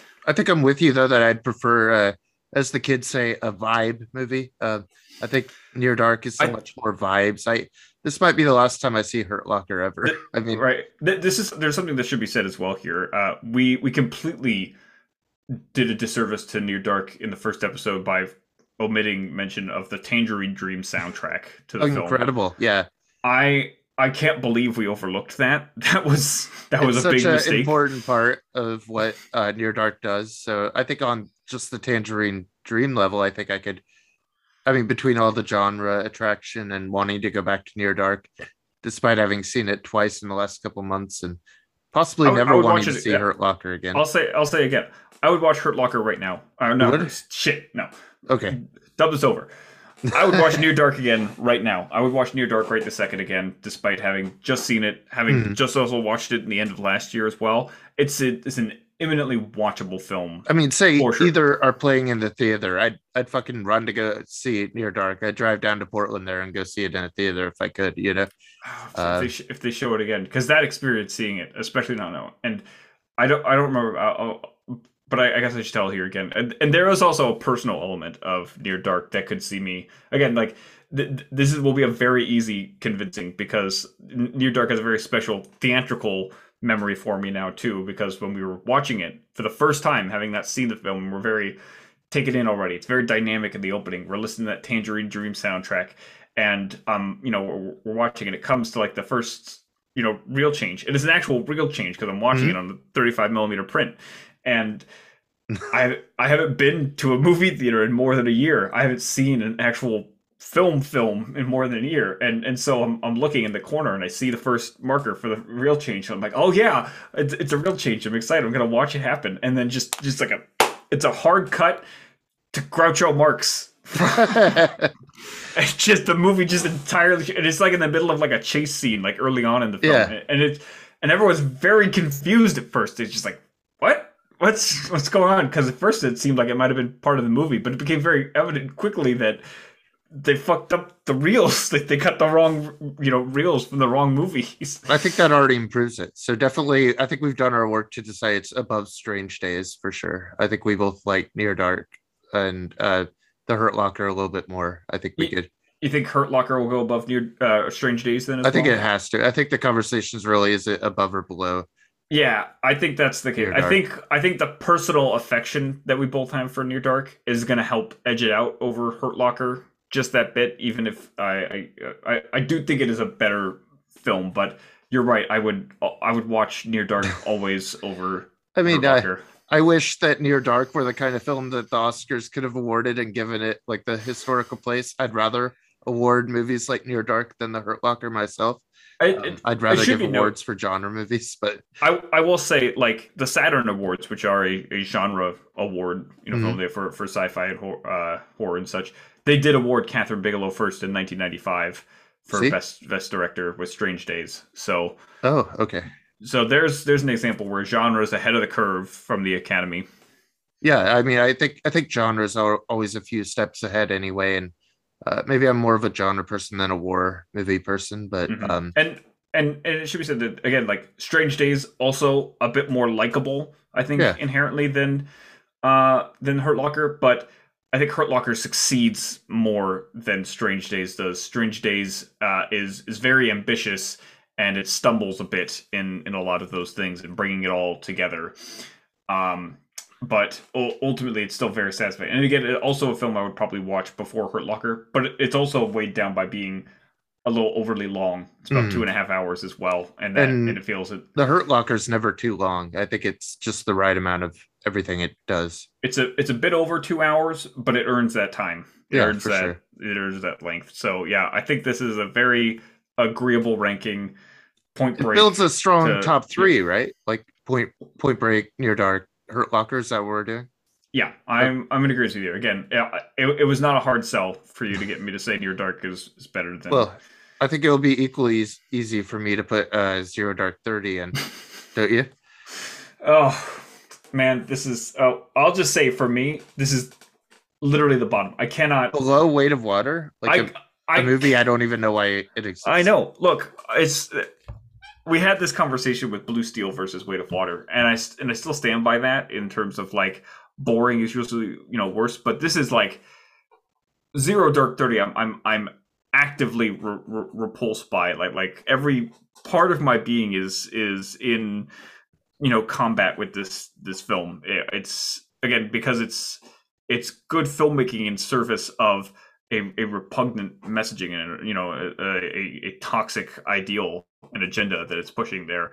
So I, I I literally just I can't get behind it as in terms of any kind of like like quality here. I will take the mundanity over you know weight of water over uh this, but that then makes my opinion incredibly biased. So I, well, I appreciate here that it's not it's I, I'm not going to argue it into last place necessarily because you you know there are praisable components of it that you will certainly argue in behalf of. There's certainly no other situation where I'll ever watch The Weight of Water again. Um, and I was happy to watch Zero Dark Thirty and reappraise it and think that I'd come in lower, but still kind of enjoy my TV guys and still enjoy Jessica Chastain and the uh, whole chase hunt of it all. Mm-hmm. I, I'm fine with it though because you gave it a one out of ten and I give it a six. I don't feel like we're on like firm ground where I could be like, let's put it above the Loveless or something. But I mean, personally, I'd put it above the Loveless. I just don't think that's our argument here.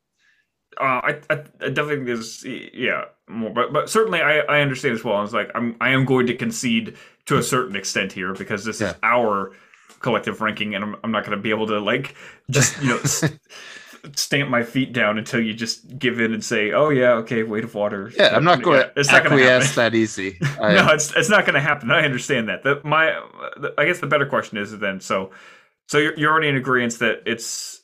Uh, uh, so I'll concede above weight of water. You concede less than Loveless for sure. But yeah. where does it stand then versus Blue Steel. That gives us the K19 Blue Steel problem, which Blue yeah. Steel you believe is a fascist movie, and possibly so is this. So is this. Possibly United States are also fascist. So um, we could uh, controversial as that might be. Yeah, I mean, I it might be an accurate portrayal if we're a fascist in a movie. Um, that might be a problem, but uh. I think like the overheightening of the uh, torture and everything. I think there's enough problems here that I'm fine with putting it below K19. Your hatred for it is seething. Whereas my uh, K19 thing is, I like watching Harrison Ford in a sub, but it doesn't do anything for me. So that's, like I would I would rather do nothing for me. A movie like do nothing for me than be actively you know harmful in this messaging. Uh, yeah. So okay. yeah. Okay. But so then, are you saying above Blue Steel then? Where you where you coming in? No, no. You at? you could convince me either way on the Blue Steel. I I mean that's where I can concede where I just think Blue Steel's an average movie, and I think uh, this is a little better, but hardly. I, again, because my opinion is so like like on both of them. Well, well, taking this and yeah, so it's hard. Like, I think that obviously the messaging is worse in you know Zero Dark Thirty, but you know they're they're I'm I'm cherry picking here because they're both terrible David, messaging reinforcing of this. What's your favorite fascism? Uh... you know, what's funny is that I I saw some examples, like contemporary examples, talking about Zero Dark Thirty, where people were, were, were literally drawing parallels of, of Kathryn Bigelow to Leni Riefenstahl, and and that that is an extreme position to take, and and one that I would not n- necessarily sign off on. But like the the sentiment behind them, and again, this idea of of, of justifying the the representation through objectivism, mm-hmm. you know, and passing that off. I think the parallels then aren't entirely unfounded. Yeah, you know, it, but but I'm not I'm not going to go so far as to say is Zero Dark Thirty is equivalent to Nazi propaganda. I don't it's, think it's actually signed off by the government, and I don't think it's like a government controlled piece of propaganda. I just think it's extremely, you know, Dems in the, you know, 2000s uh, around like the Obama reelection and that kind of optimistic. Oh, I guess uh, anything's good if we portray it. Uh, I don't know. I, I mean, I'm fine with it if you put it it's above colored by the politics of the time, and I think here here's here's what I want to say. Uh, do I, I want to ask you? Do you think the direction is better in Blue Steel or in Zero Dark Thirty? That hurts my head. um, I think it's better in. I think it's better in. I think that's for shit. For for me, that's what it's gonna come down to. Because again, like it, it's I think uh, it's better in Blue Steel. I, I think I like different things about uh her or uh, Zero Dark Thirty that I don't in Blue Steel. I like the the cast of characters, but direction wise, I, I mean I'm fine with it. Let's put it below Blue Steel. Okay. Okay. All right, that's that's that's the hardest one. I think that was the hardest one to decide. Yeah, I mean, I I I like it, but it is a composite list, much like Jessica Chastain is a composite characters, and we could do a controversial and uh, bad faith things like putting it down low on our list, just like the movie does. All right, so Detroit then the the Detroit again. It's a it's a odd case because again it's not uh, it's not like a case where the movie's just like boring bad or like has bad messaging, you know, but it's entertaining. Uh, it's just it's great and utterly dull at the same time in different ways. And those yeah. those are almost kind of the worst kind of movies because it's like I can't outright just hate this movie. I have to have a nuanced opinion about it and dissect it. I can't just put it in a single box. The argument's just so bland for it because of that hour of wasted space at the start and then like the 20 minutes of wasted space at the end. That mm-hmm. I mean, like we're really just arguing for one part of the movie, but we have to take it also as a whole picture. Uh, where I think I think it's in like the K19 space, really. I think it's somewhere around there. I think on I, either side of that. I think so. For for mine personally, I have it like above Blue Steel. Okay. But again, the the, the gulf between it and Blue Steel is very big. So yeah. I mean, um, I I have it at the same rating as Blue Steel, and I'd still, I I mean, any day I'd rather see this over that just mm-hmm. because that that section is so strong and it really does have something to say. Yeah. I think it has more to say than K19, obviously. But uh, I I think so too. But do you think it's better than than K19 in terms of just like as an overall product? Like because despite what you think of K19, K19 is at least consistent in what it offers, uh, whereas uh, Detroit is is not. I'd rather recommend it to someone than I would K19. I think that's I think that's fair. Uh, let's uh, but, but before we kind of decide on that, uh, do you think it's definitely less than the Loveless? Mm, that's interesting. I have Loveless rated higher, but but also I think the, the argument might even be stronger for Detroit. Uh, again, if I were recommending something, what right. would I recommend about the Loveless other than you know a pretty solid debut movie I, that doesn't really move the needle? The the Loveless has a lot of stylistic uh, elements yeah. of it that are still really really compelling. I think again great performance from Dafoe, regardless of it being you know like debut or not. Like it's it's it's not just a historical you know interest, like just in terms of like oh this is the first film for Kathryn Bigelow and Willem Dafoe.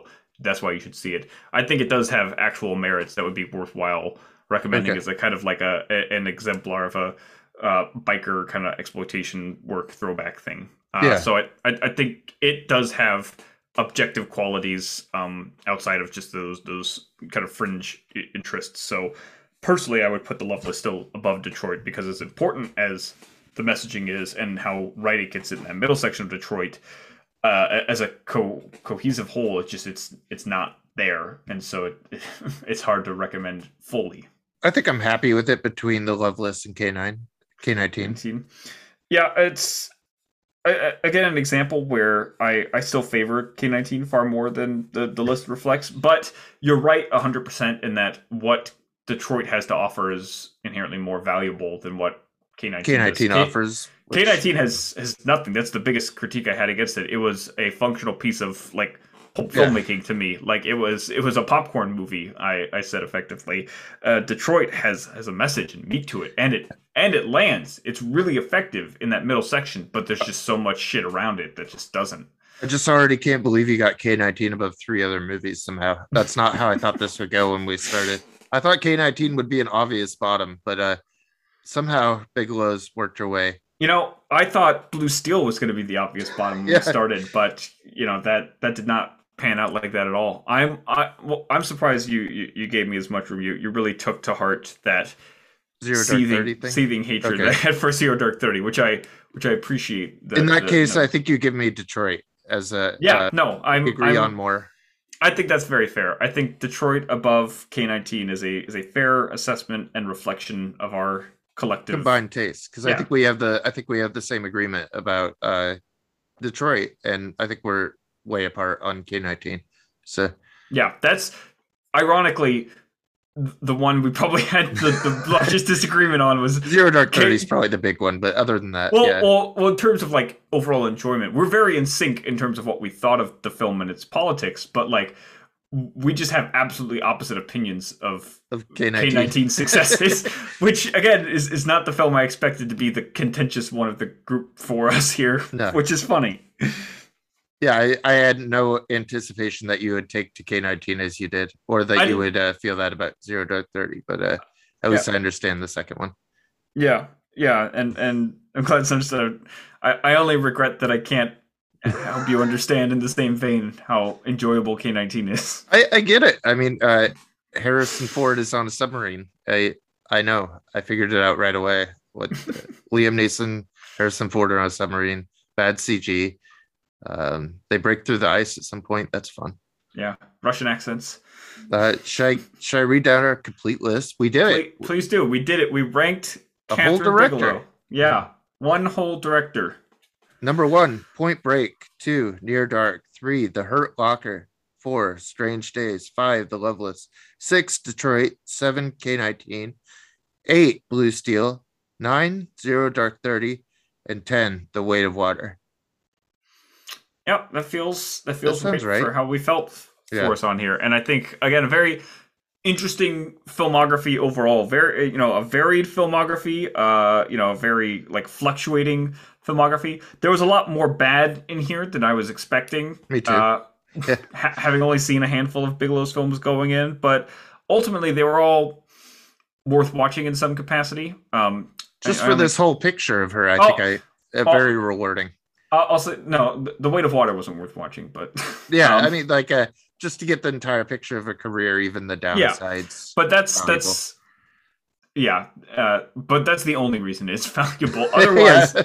but most every other film merited a, a, viewing in some way or another, and they were mm-hmm. all interesting in how they painted the wider picture of her filmography in her work. And I hope it's not the last. I hope we'll have a special episode down the line where we cover whatever new Kathryn Bigelow film is out. Yeah, if any of our directors we cover come out with new works, if someone reincarnates Rankin and Bass and they do yep. a new special, of course we're going to cover it. Absolutely. And very happy with this, and uh, and our next one, of course, um, recently deceased filmmaker that we both uh, have much appreciation for. Would you like to announce the next show? Yes. Uh, so we'll we'll be taking the next week off uh, just to give us a little bit of a buffer and prep time between directors here. But uh, in February we will be returning with uh, the films of Peter Bogdanovich, the the wonderful new Hollywood maverick uh, with sensibilities of uh, the the old guard and, and all, of, all of the old masters. He's got a lot of films, and a lot of them are TV specials that we haven't yeah. seen. So that's exciting. Well, and that's that's really the impetus for this is that um, when we talk about Peter Bogdanovich films, we talk about the first four, his seventies. Really? Yeah, we talk about the four in you know the first four in the seventies that he made with his wife. Uh, sometimes we talk about the ones that came after in the seventies that were less successful and saw his falling out.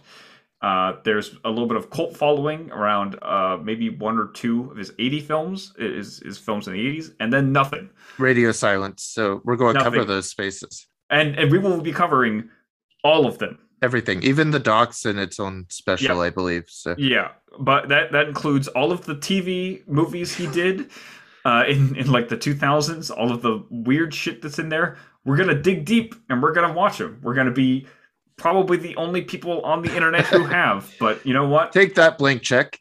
yeah.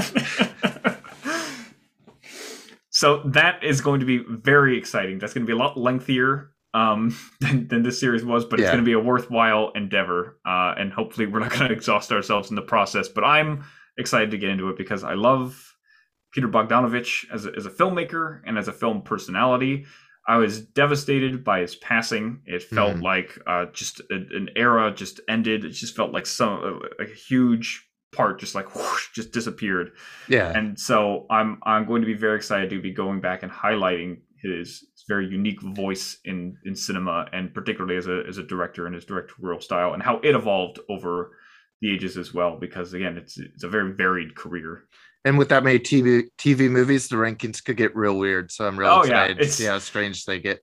This is this is going to be pretty bananas it's, to see how it's going to end up here. Uh, and I'll, I'll, be surprised what you think as well because you've yeah. seen less Bogdanovich films than I have. I've seen those first four. So mm-hmm.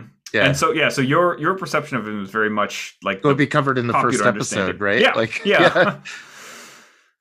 from there, so, I'm just yeah, yeah, just I'm discovering flying, everything. Flying blind, it'll be it'll be very interesting, but I'm gonna be happy to go through it together. So yeah, keep an eye out for us there on uh, the the Twin Geeks in February, where we bring you the Change of the Guard, the films of Peter Bogdanovich.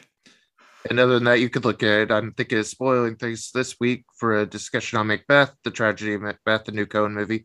You could look at uh, Ranking the Monsters for a couple things coming next week. Uh, I don't know what else we're doing. We're at Sundance, Von and I. So, uh, That's cool. Is there anything at Sundance interesting to you right uh, now? Speak No Evil, a Danish horror film about like a German couple who goes on a vacation, finds like a another family and goes vacations with them. I have one called a um, Jihad Rehab, which kind of fits a couple of her movies today about reforming jihadist attitudes in like a, a prison or something. So excited to see that and figure out uh, some of the documentaries. Um, I have one with um, you'll just see on the site. I don't want to Okay, overcommit yeah. to what I'm I actually cover, but Uh, keep keep Aubrey in- Plaza's in one of them that I'm excited about. So we'll see. Yeah, take a look at that. Follow us, thetwingeeks.com, if you want to see all those interesting reviews from Calvin, uh, as well as all of the other plethora of, of podcasts and content we have coming out. Um, the return of the Daydream cast is imminent. It is also reforming itself in a new and interesting way, as as we have here. So please tune in for that, as well as the you know impending 1986 uh, podcast that that will be interesting. That's happening definitely the end of this month. Yeah, I believe so. um, and then we'll have new news. We'll we'll let them do their new news though. We don't need to announce it for them, but yeah, we're yeah, just- we're all very excited about where they're going. absolutely. Um, and uh, the three letters, five mics. Yes. Yeah, that'll come back sometime too. We have to do a, Sometime. yeah, we have to do Nas and Okay, that's we have a lot of shows going. We so- do. Uh, and let's not forget, don't let the Modern Cast get you. The new the the coverage of all of the Motern Media films. Uh, You Mhm. guys just did. You uh, did it re- release or is it just recorded so far? We just remember. did Cruben County, which came out this week, and then we have another one coming next week on Sammy, I believe. Sammy in the Pit. great. Uh, so we'll be going through the Druid films. the the Druid saga. Yeah. that will be be quite fun. If you guys listening out there don't know what the Motern Media films are or who Matt Farley is, uh, look it up. It's important. Yeah, I mean they're doing good work. Uh, we're talking about a guy who's done twenty three thousand recorded songs. You'll hear him on the outro of every episode of this show, uh, and and in that show. So Yeah, it's so- delightful. And and and always a wonder to hear. So so much coming at you still from the Twin Geeks, and uh, so much more. So even in our week of absence, as we prep for our next filmmaker, you'll still have plenty to to absorb here. So and this might you. take you a whole week to listen to. So enjoy. it, it might. This is gonna be a longer episode. You're gonna have some trouble editing it down. It'll be fine. Okay. Well, thanks everyone so much for listening, of course, and uh, join us again here real soon.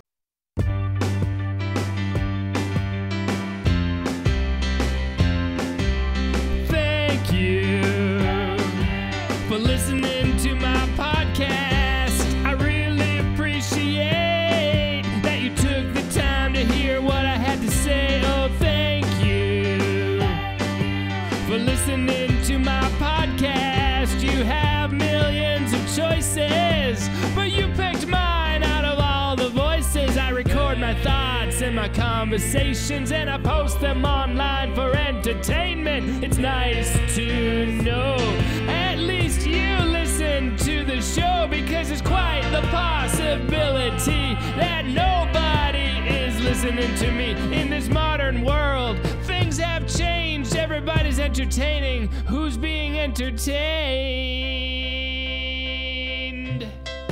Thank you for listening podcast. I really appreciate you took the time